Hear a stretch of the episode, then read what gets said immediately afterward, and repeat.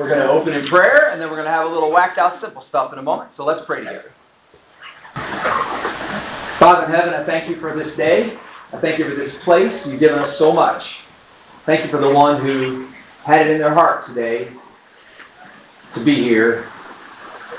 Maybe invited somebody along, set apart the time in their schedule, set aside something else they maybe needed to do. Lord, we praise you for servants who want to be found faithful. Father, we pray for those who couldn't be here today. I pray for Dominic right now. He's in a tough spot. Pray you'll comfort his soul, help him do the things that he needs to do. I pray for healing for those who are hurting. I ask you, Lord, to intervene on their behalf. Pray for Aaron and Caitlin. They're both homesick. I just pray, Lord, that you comfort them and make them healthy very quickly. Caitlin got, got it through work. Now works without her. And her boss has it too. And so that property's going to be struggling the next couple days, Lord. We pray that you'll take care of it all. Pray for wisdom to make right decisions. We've got a lot of folks who have big decisions on the horizon trying to figure out exactly what they're supposed to do. We pray, Lord, that you'll give wisdom. Pray you'll lead us and guide us through this service. We know you want to. So we pray your will be done. We pray in Jesus' name. Amen. We have a short video.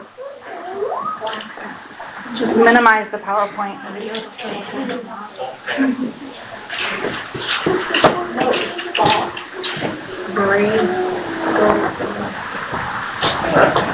It's coming. There we go.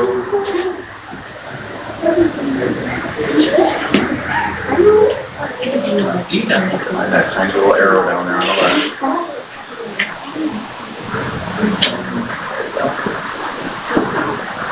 Now,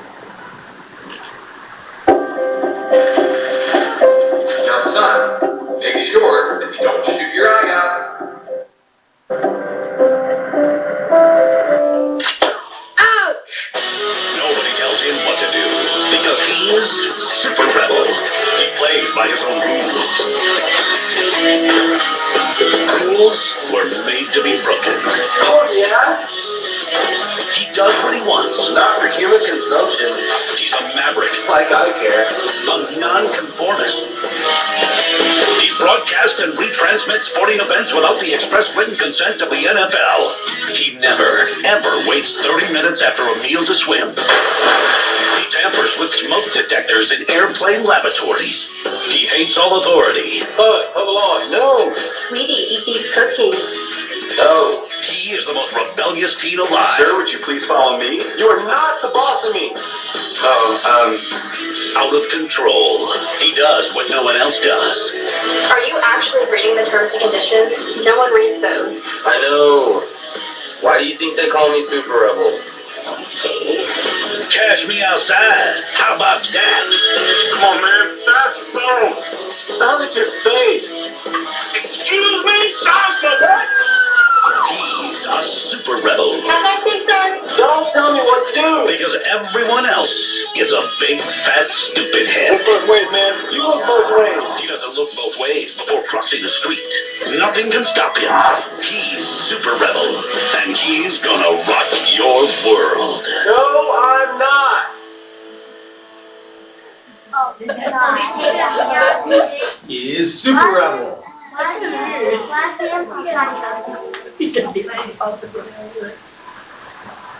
So, obviously, Super Rebel's a joke, and we know that guy didn't actually wind up in the hospital. That's just a fun video, okay? But we have to ask ourselves, because we answer to God, and really God alone, He's the only one who's really in charge of us, right? If you're following Lord Jesus Christ, then He is Lord. That means He tells you what to do, and you do it.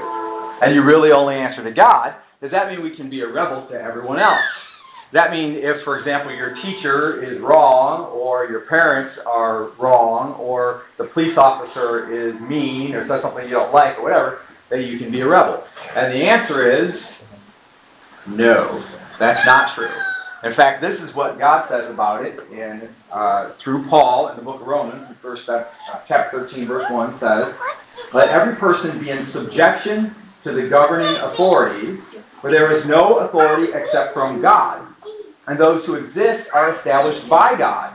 Therefore, he who resists authority has opposed the ordinance of God, and they who have opposed will receive condemnation upon themselves. Now, understand there's at least three big words in there. The first one's a phrase, governing authorities. That means somebody that's in charge of you. Okay? So when you're in school, that's your teachers. When you're on the street, run a police that's a police officer. Right? Okay, back there. Governing authorities means somebody that's in charge of. So here in the church, right? In the church, that's the leaders of the church that the church has put in charge. So the, the student teachers in the student teaching class, preschool nursery leaders in the preschool nursery class, me right now, right? Because I am I'm speaking on behalf of God and I'm assigned, if you will, to do this job. Those are the assigned authorities, governing authorities. Now, really, he was talking about the governing authorities, meaning the law or the government, right? The governors, police, soldiers, things like that. But it, that principle applies to anybody who has been given authority over you. And it's because it's an ordinance of God. It means God ordered it. Don't get confused about ordinance, right?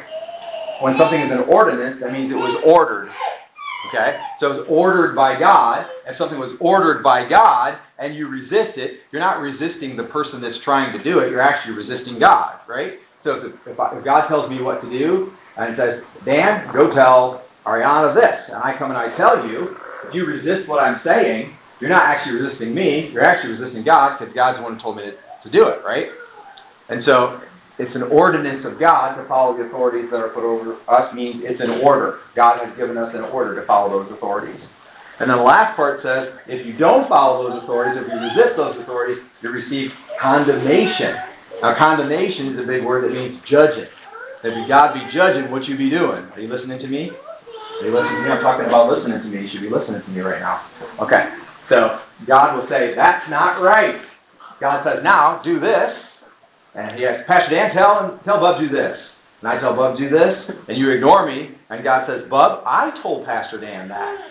Now you've got a problem. Because you got a problem. It's like if your dad or your mom sent one of your siblings to tell you what to do, and you know it was from your dad or your mom, and you ignored what they said, your sibling is not the one that's going to be punished, right? It's you because you didn't follow the directions that were given you through your sibling, but they were given to you from your parents, right? If you're in the class and the teacher says, you know, here's the student teacher just helping us out for right now. So the student teacher's in charge. I got to run to the office. They leave the student teacher in charge of you, even though that's not the paid teacher of the school. But if they leave the student teacher in charge and you act up while the teacher's gone, when the teacher comes back, you're going to be in trouble because the teacher put the student teacher in charge. And that's the way it works. So God orders who's in charge, whoever's in charge, right? And that means even if they're not good at their job, right? Even if they're telling you something you don't like to hear. There is one exception. Do you know what that exception is?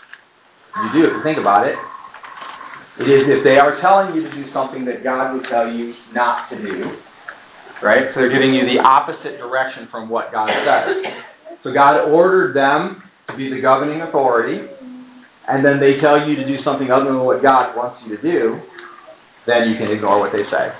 And other than that, you can't. You have to follow directions. You have to obey because God says so. And if you don't, you won't answer to the. People think, well, we answer to the police. What's the police going to do to me? Right? I'm going to get put in jail. Big deal. I don't care if I go to jail.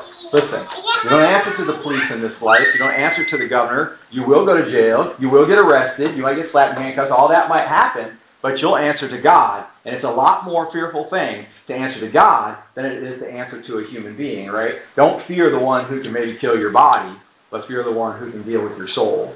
So we follow God's orders, and that means we follow God's authorities. Okay? All right, very good. So, because he's that kind of a God, and he's done that, he's given us those authorities, because he is a God of grace, he loves us, and sent his own son to die for us so we could be saved. Because of all that, we praise him. And we're going to praise him together one more song before we let the kids ah.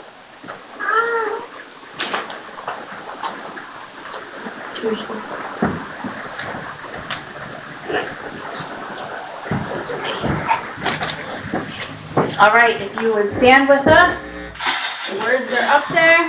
It's a very simple song to sing along with. Here we go.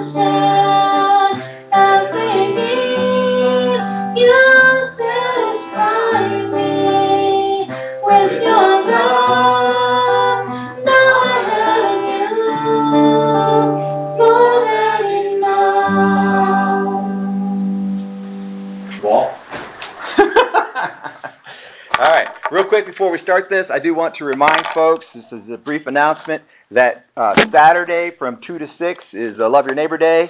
And we are uh, doing projects uh, in and around the building as well as working in the neighborhood. And so if you would um, be willing to, to kind of like give your time and serve, uh, that's 2 to 6 on Saturday. And I think there'll be opportunities even before that, but 2 to 6 p.m. Saturday. And we're lining up jobs in the building, around the building, and also we'll have folks actually in the neighborhood trying to uh, line up jobs at houses. Okay? All right, so on this. So this is a lesson that I have taught before. It's been years, um, but I didn't have the one that I taught last time, so I rewrote this. Um, and it's based on a lesson from what's called the Meyer Clinical uh, Bible Study Guide, which is basically about difficulties you might face in your life. Okay? So this is a, what's called a health study. We're going to talk about depression, and we're going to talk about how one recovers from depression. All right? So this we're going to go through this top part pretty fast, okay? And then you'll notice that the the bottom little bit of this page and uh, all the back page is kind of like for you to write in and fill things in. You take notes or underline anywhere you want. So being being depressed just means you feel yucky, you feel sad, right? Depressed feelings can lead to what's called a medical or chemical depression, uh, and that's dangerous. So if you think you have a medical or chemical depression, see a doctor, see a counselor, go to a psychiatrist or a psychologist or whatever, get the help that you need. However, depression is actually a fact, is, is a sign that there are other problems in a person's life. So even when you go to the doctor, see a counselor, psychiatrist, whatever, you're going to work on where those emotions are coming from. Typically, it means that you have emotions that are not being expressed in a healthy way. So people who have anger, and we talked about this when we talked about anger a couple weeks ago, that they direct inward or they block doing that in a healthy way, they don't express that anger in a healthy way, wind up depressed. And it can be anything. Uh, it can be um, exaggerated anxiety, like you get really afraid of talking in front of people, or you get really afraid that the bills aren't going to get paid, right? And that that you don't know what to do with that, and that can lead to depression. Feelings of guilt. I did something to hurt somebody, or I stole something I shouldn't have, or whatever. Feelings of guilt. The, God does not use guilt on people. God uses conviction, so you make things better. But the enemy loves to use guilt, and the world system is all about guilt. So moms will make their kids feel guilty to get them to do what they want them to do, for example, even though that's not a good thing to do to your kid. And so you have ongoing guilt feelings that can equal depression, loss of self worth, as well as any other emotional pain that is not handled in a positive way. Okay? So, careful and possibly extensive counseling is needed to deal with unresolved emotions that have been turned inward once it's out of control. Okay? So, when you know what you're doing, you're turning it in on yourself, realize you're, t- you're going to go to a place of depression, and that's not what you want. So, better learn to deal with it constructively. If you realize over the last five years you've been doing that to yourself, if you can arrest it tonight, great. If you can't, seek help. Okay?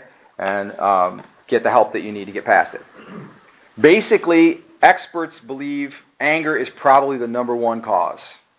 Okay, so you, wherever you read, you're going to find that they think anger turned inward is the number one cause of depression. Then, when people start to get over it, now this is the good news. So, you got depression, people start to get over it. The first step is always to commit to action. That's why going to counseling appointments once a week, right? Or changing your diet, changing your sleep habits. The first thing I do is commit, start with some kind of commitment to action. That's always the first and necessary part of recovery. Why? Because depressed people feel like they really can't do anything. When I was depressed back in 2001, I remember having feelings where I was sitting on the couch and I would look at my arm and I would will my arm to move to, to reach for my drink and I and it would not move. Like I would go, I'm going to get my drink now, and it, and I would go, oh, nothing's happening right? And, it, and a few seconds later, then then I would get moving. It just it was like getting started was hard, and that's it. So that first commitment to action is always necessary. Uh, actions taken to revitalize one's spirit life is always a good first step. So if you can't you can't like go see a counselor, think about what it is that you're supposed to be. If you're a Christian, think about what it is that you're supposed to be doing in God. Right? I'm supposed to be reading my Bible, so make a commitment to read your Bible in an orderly fashion. Or I'm supposed to be praying. I know I'm not doing that enough plan to pray. Remember, those are the spiritual disciplines that we talk about. Committing yourself to take steps in those areas, again, would be that first action step. There's a thing called the therapy of thanksgiving. You can sit down and make a list of all the things that you're grateful for. And thinking about what you're grateful for will increase the serotonin, the, the endorphins and positive endorphins in your brain, not just serotonin, but others that are in your brain. And you'll go like, oh, I feel better. You ever sit and reminisce, uh, like you haven't seen somebody for a while, or you haven't really had a good conversation with them for a while, and you sit and talk to them. Remember when we did this? Remember when we did that? Remember when we went to, you know, we went to camp, or we went to, you know, we went canoeing, or remember when Sally fell off the boat, or you know, you talk about and you laugh and you feel. That's what that's all about, right? So you're releasing those positive chemicals by having positive emotions about things that already happened in the past. So you can do therapy for yourself by counting your blessings and thinking about what's good in your life. Now, another action step involves committing to a physical exercise plan. Some part of depression is about your body's ability to produce the chemicals that it needs to produce, and when you exercise, your body will do that. So you'll notice that people who are depressed oftentimes do not have a good exercise plan. It could be because they have health concerns that are stopping them from doing that or whatever, right? They you'll even find, for example, that there are folks who are struggling with depression who will like they'll say things like, "Well, I need to lose weight," so they'll eat an atrociously small amount, like really really little, trying to lose weight, and they don't lose any weight. Now they're not increase they don't increase their exercise plan at the same time, right? And the best way to do something like that would always be to increase your exercise plan and keep your food consumption at a reasonable level, right? So you always want to kind of balance, but have more exercise than food consumption. That's how you lose weight. If you if this is your food consumption and you drop your exercise down here, you gain weight. If it's right here even, you maintain weight. And if it's barely above, you lose weight. But if it's exercise is way above, you don't lose weight. Your body goes into starvation mode and you don't lose weight. So the bottom line is committing to a healthy exercise plan produces the endorphins that are lacking in a depressed person. You can eat chocolate or you can do push-ups. And people are like, well, I don't do push-ups, right? Or you, you can just sit in a chair and move your leg up and down. You don't have to get up. You don't need cardio. Exercise produces endorphins. You do whatever you can do and do a lot of it slow, easy, but continuous exercise, and you, pretty soon it'll click and your brain will start to produce those endorphins and you'll feel better. And it's got to be systematic. So it's a plan, and then you choose the plan. All right. It's also important to build a relational life. Get out, meet people, talk, share, and develop friendships.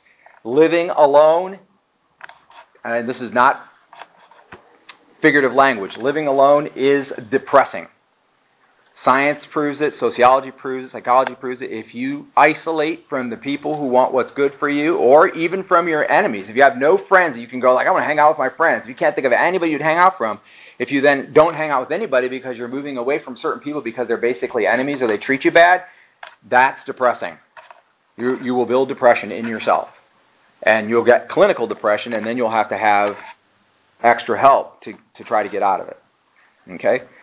Finally, a lifestyle of ministry helps in the recovery process. Serve other people at a practical level at least once a week. Uh, this doesn't count your kids, right? So if you're a parent, that's a responsibility. That's not ministry. Ministry is serving somebody that that is outside your family or somebody that you wouldn't normally serve or things like that, right? So you can serve your husband, that's great, you should do that. Serve your wife, that's great, you should do that. Serve your kids, you should do that, but that doesn't count for this. This is somebody that that has a practical need that you can meet that's outside your responsibilities. And try to do it and science shows weekly you can do it more than once but if you try to do it like five times a week you might burn out then you'll stop. But if you can make sure that you're doing it at least once a week that's a key to overcoming depression or rising up out of depression. Depressed people have a tendency to uh, self preoccupation so basically they find something to keep themselves busy. Play games watch your phone watch TV, stream, those all, whatever. They'll find something to keep themselves occupied. And what that does is it keeps their mind off the fact that their mind is lacking something. Right? And that that tendency to self-preoccupation is gradually refocused with the proper input. So as you're hanging around the right people, people are talking to you, as you're in church, you're studying, you're getting the Bible and you whatever. It's a really cool recent study if anybody wants to look it up about what happens if you read your Bible three times a week for I think it's three weeks. It's a very short period of time. If you just block out time to read your Bible. And by the way, I, the study was done with reading, not listening, right? But um, you got one? Okay. All right. Anyway, so um, Joy and perspective returns as depressed individuals receive help in understanding their emotions so they know where they're at and why they're there. Accepting their own worth, they realize they have great value. Every human being has great value more than any dollar amount, more than any wealth, more than anything in this lifetime. A human's worth is way above anything. Okay? Anything but God and then see that God is expressing His love through them as they outreach to others in need. So you're going to remember that when you're doing that service, you're thinking about this is God. Remember the ordinance of God? If God ordered you to serve people, does anybody think God ordered you to serve people? It's there, right?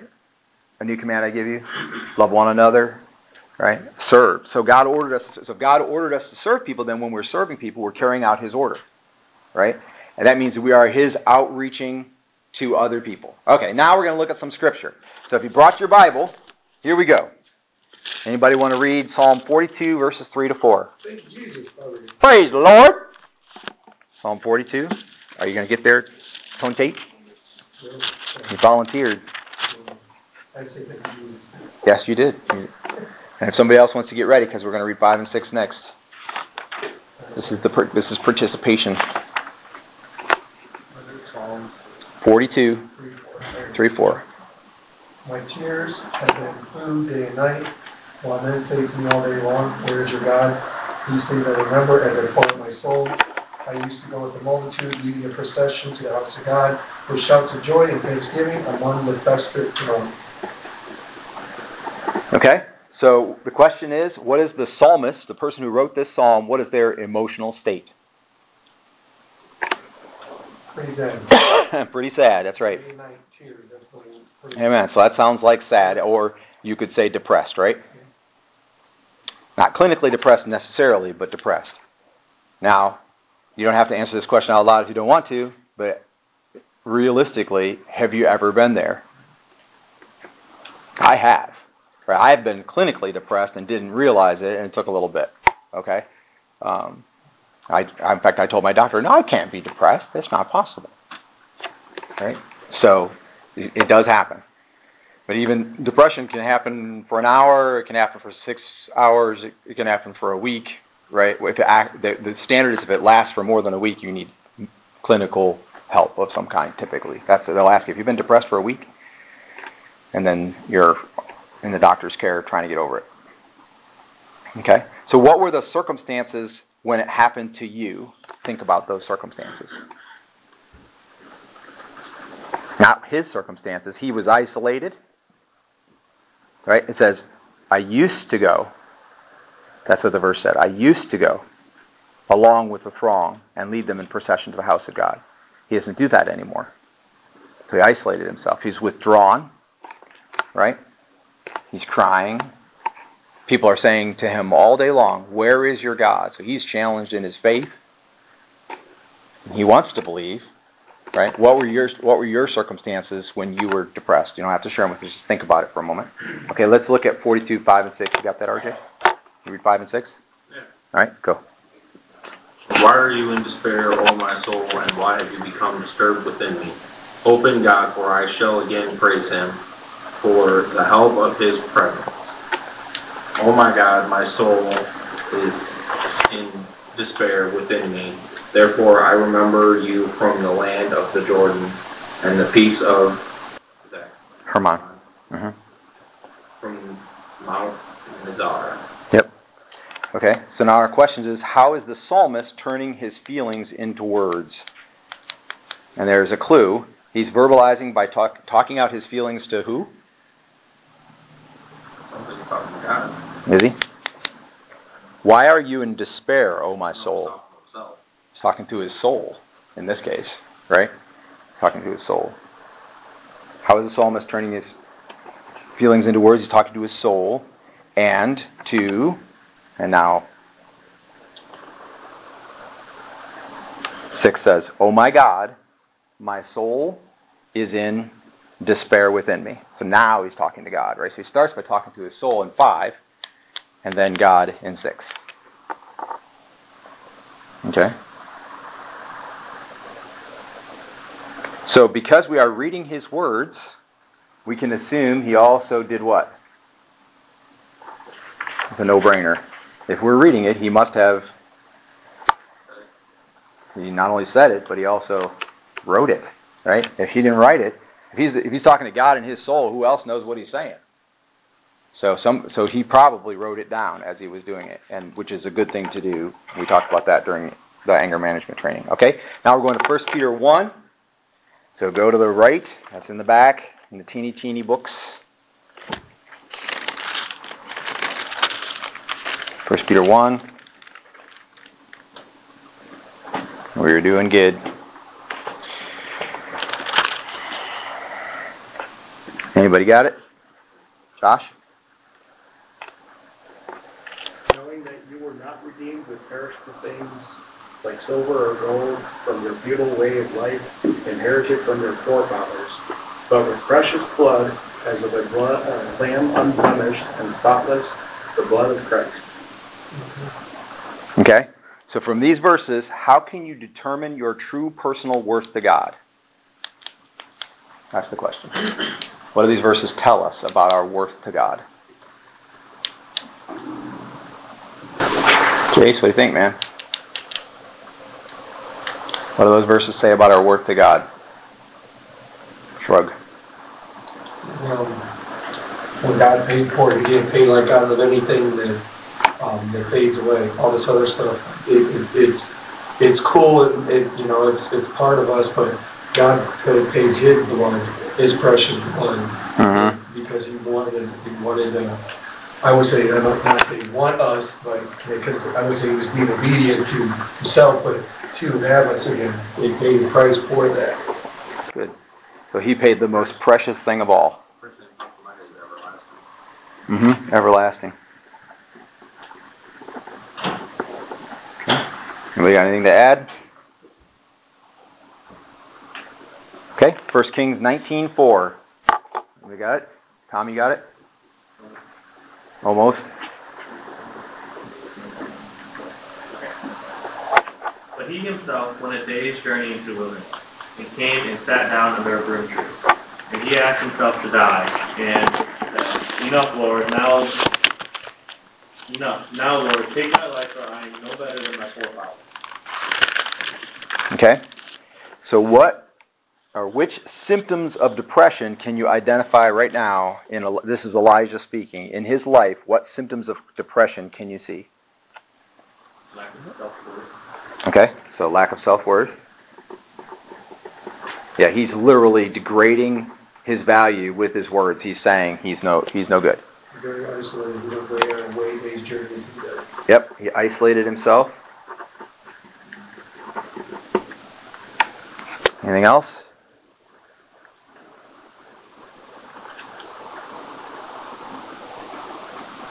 We could, because we get depression is like sort of being that because he said take my life, it's not really his life. I mean, of course he did, but it's not. Mm-hmm. It's, it's God it. Yeah. Yeah, he, he's actually he's pretty deep in depression. He's asking to die. And so sometimes when you're pretty depressed, you just want to die. And the truth is most depressed people never commit suicide. It's people who are coming out of depression. They just get just enough strength coming out of depression, and that's when most suicides happen. And we're not talking about suicide, um, but we do need to be aware that too much depression can make you feel like you want to end it.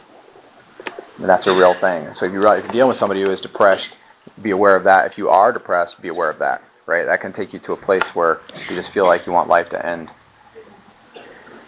Okay, so now we're going to just follow his story for a minute.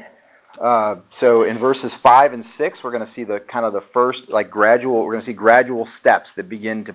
Uh, they're provided for him from these verses that follow. So look at five and six first. Anybody got it? We're all probably in 19 right now. 19, 5, and 6. All right, Tony Tay, go ahead. Then he lay down under the tree and fell asleep. All at once, an angel touched him and said, Get up and eat. He looked around, and there by his head was a cake of bread baked over hot coals and a jar of water. He ate and drank, and then lay down again. Okay, so what gradual corrective step was in those two verses? Okay, so he ate. And by the way, that's a pretty healthy eating. So he ate healthy, right? Took care of himself then. Yep, so like self care. You could probably lump it under self care, I think. He also followed it because he didn't have to get up and eat. Goes, I kind of want to eat right now. Right. He committed himself to take that step, right? He was told to take the step to eat, and he did. He got up and ate. So remember how we talked about overcoming depression kind of begins with a first step, a first action that you commit to. He got up and he ate. That's, that's what 28 is saying there. Okay, go down to 10 to 14. 10 to 14. Here, I'll read it. And he said, I have been very zealous for the Lord, the God of hosts, for the son of Israel, have forsaken thy covenant, torn down thy altars, and killed thy prophet with the sword. And I alone am left, and they seek my life to take it away. So he said, Go forth and stand on the mountain before the Lord. And behold, the Lord was passing by, and a great and strong wind was rending the mountains and breaking in pieces the rocks before the Lord. But the Lord was not in the wind, and after the wind an earthquake, but the Lord was not in the earthquake, and after the earthquake a fire, but the Lord was not in the fire, and after the fire a sound of a gentle blowing. And it came about when Elijah heard it, that he wrapped his face in his mantle and went out and stood in the entrance of the cave, and behold, a voice came to him and said, What are you doing here, Elijah? And he said, I have been very zealous for the Lord, the God of hosts, for the son of Israel have forsaken thy covenant, torn down thy altars, and killed thy prophets, and the sword, and I alone am left, and they seek my life to take it away. So what step is up? What is he taking right there? Seeking God. Okay, so it is seeking God. I don't think that's the one they're aiming at, but that's what he's doing. You're right. So it's a spiritual thing. Okay, he's talking it out. Yeah. So he, he, in fact, if you notice, the first part is talking about how, how he's, it says, and he said, or he thought, basically you're thinking, he's thinking to himself, I have been very zealous for the Lord, the God of hosts, for the son of Israel, have forsaken thy covenant, and so on, right? And then he gets with God, and God says, what's wrong? And he says exactly the same thing. I have been very zealous for the Lord, the God of hosts, for the son of Israel, forsaken thy covenant, torn down thine altars, and killed the prophets with the sword, and I alone am left, and they seek my life to take it away. So basically he's expressing exactly what he's feeling.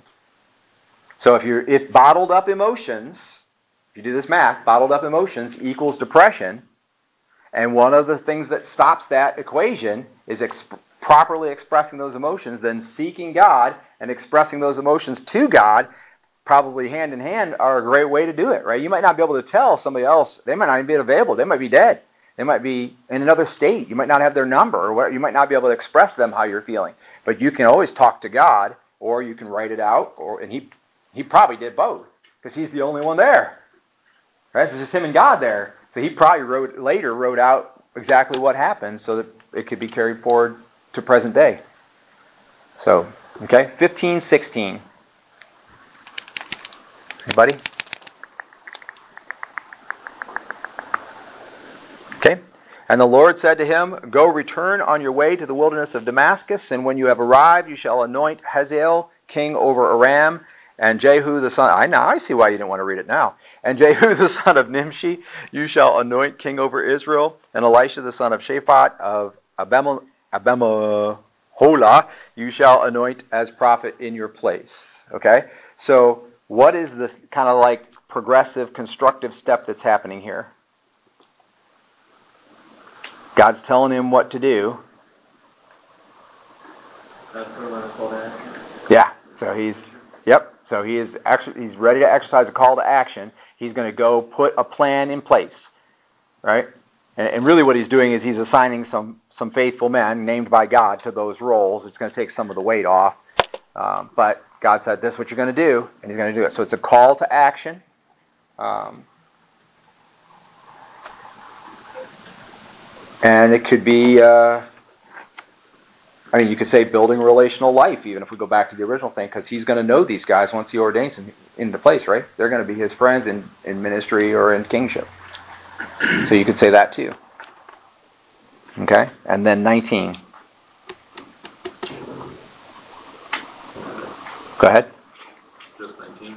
Yep, just 19. So he departed from there and found Elisha, the son of Shaphat, while he was plowing with twenty pairs of ox before him, and he with the twenty, or the twelve. And Elijah passed over to him and threw his mantle on him. Okay? And so then what is 19? That progressive step. Now, he's kind of actually what? Carrying out the plan. He willfully took out the action. Yep. So he willfully did it. He did it intentionally. That's the key word right there is he willfully did it. Yep. So, you know, sometimes I think about this. God wants us to do something. God gives us something to do. We're like, well, I don't need to do that. Right? I don't see why that benefits me. I don't see why that benefits the other person.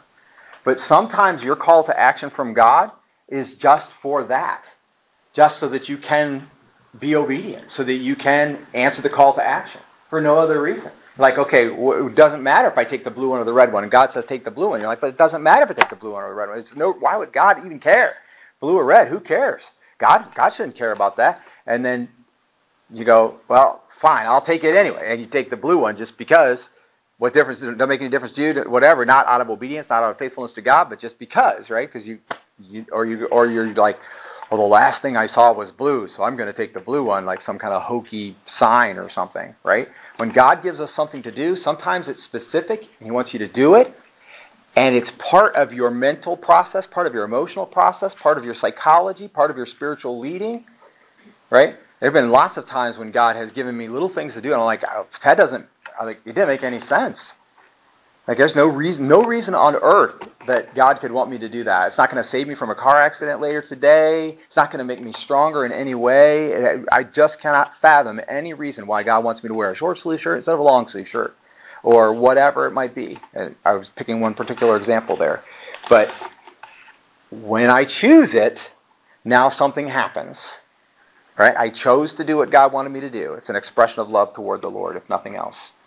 Okay. So Moses, David, and Jonah. Yep, we've got four minutes. Moses, David, and Jonah also sometimes became depressed. We're going to look at quickly at the following passages. We'll, we'll, I think Jonah's kind of maybe a little self-explanatory. Whatever ones of these we don't get through, you can look at on your own. But the first one's in Numbers 11, uh, and it's verses 11, 10 to 15. Did anybody jump ahead and look those up already? I did not.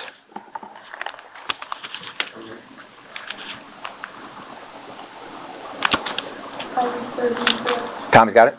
Go. Now, Moses heard the people weeping throughout their families, each one at the entrance of his tent. And the anger of the Lord became very hot, and Moses was displeased. So Moses said to the Lord, Why have you been so hard on your servant? And why have I not found favor in your sight? That you have put the burden on all of these people on me. Was it I who conceived all these people, or did I give birth to them? That you should carry, that you should say to me, carry them in your arms, as nurses carry, as a nurse carries a nursing infant, to the land which you swore to your fathers. Where am I to get meat to give all this people? For they weep before me, saying, Give us meat so that we may eat. I am not able to carry all this people by myself, because it is too burdensome for me. So if you are going to deal with me this way, please kill me now. If I have found favor in your sight, and do not let me see my Okay. So while he was reading it, I was doing my best to keep up with him and write down the answers so we get through a little quicker. So who's the story about? Who became depressed? Moses, right? And under what circumstances? Yeah. So he too much. res- He he felt like too much responsibility. Too many people coming to him for answers, right? But but that but be careful because if he legitimately had too much responsibility, would he become depressed? That that, that doesn't cause depression, right? So we already talked about how that happens. Why was he depressed? frustration, anger, frustration with the Okay, so if it was frustration and anger, he's right now expressing his frustration and anger to God, right? So it's not unexpressed frustration and anger. When Moses said, he says to God, Why do you put all this responsibility on me? What is he saying? He's saying, right? Say it again. Yeah, he's saying it's built up to be so much. Basically, he has a wrong understanding, wrong anxiety, right? So he's he's upset that God is asking him to do the job that God is asking him to do, as if God were wrong and saying, You're giving me too much responsibility. So his anxiety is, I'm going to crumble under this. That God will never give you anything that you're going to crumble under. Right? He'll give you something, and then he'll sustain you through that something. And sometimes it's pretty terrible what Christians have to go through. It is really bad. But the bottom line is, he has a wrong anxiety. Or if you remember back when we talked about uh, one of the causes of depression is um, self-worth issues and uh, where's anxiety at on my list here? Exaggerated anxiety. Okay, so he has exaggerated anxiety. Like he's got. What happens if Moses just doesn't go to work the next day? Did God's people suddenly become not God's people? Do they just all die in the desert like God just said, oh, ah, I just brought you out here, you're all done? No. Right? Moses is going to work because it's what God wants him to do, so he's submitting to God. But he gets wrapped up in the anxiety of the fact that he thinks he's beyond his capabilities. Apparently, that makes a noise even if you turn the volume off. Okay. So, it's wrong anxiety or an under uh, exaggerated anxiety. And then, how was he depressed? And I, I probably phrased that question poorly, but how badly or how what's an example of his depression? He was terribly depressed and he was asking that God would just kill him. Right? Just let's end it. So we're, we're going to finish on this one, and you can do the other two on your own, uh, which I would gr- strongly encourage you to do. But let's talk about the significance of this story to us. Does anybody in here, is there anybody in this room that feels like they have some pretty significant responsibilities in life? My hand is way up, okay? And if this story tells me if I set a wrong standard for those responsibilities, or if I get anxious, like I want the outcome to be what I want it to be so bad, I'm so wrapped up in it, like I, that that my anxiety is out of control, I'm going to be depressed. That's what's going to happen. I'm going to wind up in depression. And so that's the significance of that story. Moses, who's, I mean, as a man of God, Moses is a better man than I am. You know, but is he really? Because what did Paul say, or what did uh, Jesus say? He said that um, John the Baptist was the greatest man ever born of women, so that means John the Baptist is better than Moses, right? And then he said, and greater is the least in the kingdom of God than John the Baptist. So actually, that means we're all better than Moses in some sense. And one thing, one way we can be better is we can have our eyes opened and our heart unleashed for God and realize that if we set wrong standards or if we over exaggerate our anxiety over something, uh, Ariana and I just had this conversation last night, and I didn't realize the providence of the Lord, the timing of the Lord, or whatever. But um, we're talking about how people. I told her, uh, she said, uh, people get really upset sometimes when they don't get their way and I, we're talking about how somebody will go like, well, teenagers, for example, think, well, if my boyfriend breaks up to me, the world's over. Like everything is over. I should just die. I can't stand it. You know, I'll never survive, right? Or you get a, the, the valedictorian gets a C, and it's like, oh, the world's over. It's all done. Right? It's all exaggerated anxiety. I didn't get the birthday present I wanted. Exaggerated anxiety. I don't have the money, but it's my birthday, and everybody knows you got to go out to eat on your birthday, but I really shouldn't do that. It's anxiety. It's exaggerate. We're living in a world of exaggerated anxiety where everybody takes everything to the umph degree, right? So people aren't just like for the Democratic Party; they hate Republicans, or for the Republican Party, they hate Democrats, right? Because they're exaggerating everything, right? You can't just be for one football team; you have to hate the rival football team. It's exaggerated anxiety. Everything is like that. And so the solution then to depression that we get out of that text is to go back to God, express what you're feeling, and let God show you what you're actually supposed to be doing, and then just do that. And I would I would say it this way: just do that until, if what you're saying is actually true, you're exaggerating your anxiety. If it's really all that bad, then just do that until it kills you. Because in that way, you win. Right? You serve God until serving God kills you, and then you go straight to heaven. Whereas if you let that exaggerated anxiety get out of control and stop you from serving God, then maybe you don't go to heaven because you say you're a Christian, but are you? Right? And so, and I'm not saying depression is an anti-Christian thing, or I made that mistake when I was a young Christian thinking that Christians can't be depressed. The reality is we all have depression at one time or another. Something goes wrong, we don't handle our feelings well, whatever, and we wind up depressed, right? This is how you rise out of depression. Um, basically, start with a committed action, and a good committed action is to revitalize one's own spiritual plan, if you will. The therapy of thanksgiving is a very good thing. Another action step involving is committing to a physical exercise plan, eat right, exercise, and then that replaces the endorphins that are lacking in a depressed person. It's also important to build a relational life, get out, meet people, talk, share, develop friendships.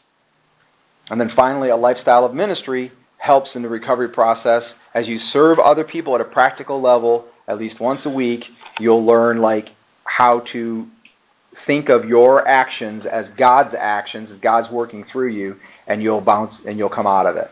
And you'll be less self preoccupied. There's a lot of preoccupation. We're filling our days just thinking we're just going to get by. I, I just can't feel good, so I'm just going to watch more TV and not think about it. Right? Or, and that's how people get into drugs and alcohol because it helps numb the pain and all that kind of stuff. You don't need to do any of that. There's a way, and it's about it really is about caring for other people at the same time that you're caring for yourself. Okay? So Jonah, I'm not we're not going to go read it. Obviously, Jonah gets very depressed. He also is begging God that he should just die at the very end, and he also has some some interesting emotions that lead into that place. So I highly recommend you read that story. It's all about a plant and a worm. It all comes down to a plant and a worm in the end. And then Psalm 32, uh, if you want to take a chance to read that, there's a very interesting set of circumstances in there. So I'm going to pray for you briefly. Uh, and we do have uh, snack cakes and, and, punch in the cafeteria, so we'll have a little time of fellowship hangout. Um, and, uh, you know, a little chocolate in there, so if you need a little endorphins, a little chocolate. Have a little chocolate. Father in heaven, thank you so much for the simplicity. Uh, so we know sometimes we make following Jesus uh, a grand affair. It's got to be about everything. Got to be about everything I do and every choice I make. And I want to be storing up treasure for myself in heaven, not on earth. And I want to give give God every penny, every dollar, every moment of every day. And all that's kind of like grand language. It is the goal. It's what we should do and it's what we should be. And after we die and go to be with you, it's what it'll be like. It's all going to be between us and you for an eternity, it's going to be awesome. But we're a work in progress now. And that means sometimes we get depressed. We struggle. It's hard not to be sad when we when somebody dies or when a relationship falls apart or when we don't have the things that we think we needed. And especially when uh, we exaggerate our anxiety over something like, oh man, if this happens, this is the end of the world. But it's not the end of the world. The end of the world isn't coming until the end of the world comes. And so there are people who have filed bankruptcy five times and wound up millionaires. People who closed the doors of their dream business. Thought they were going to build every. They spent their whole life trying to build something, and they built it, and then it all fell apart, and they had to start over again. People who come home and their loved one turns out that they were betraying them the whole time. They were terribly betrayed, and yet then they they they made it through that, and they developed good, healthy relationships after that.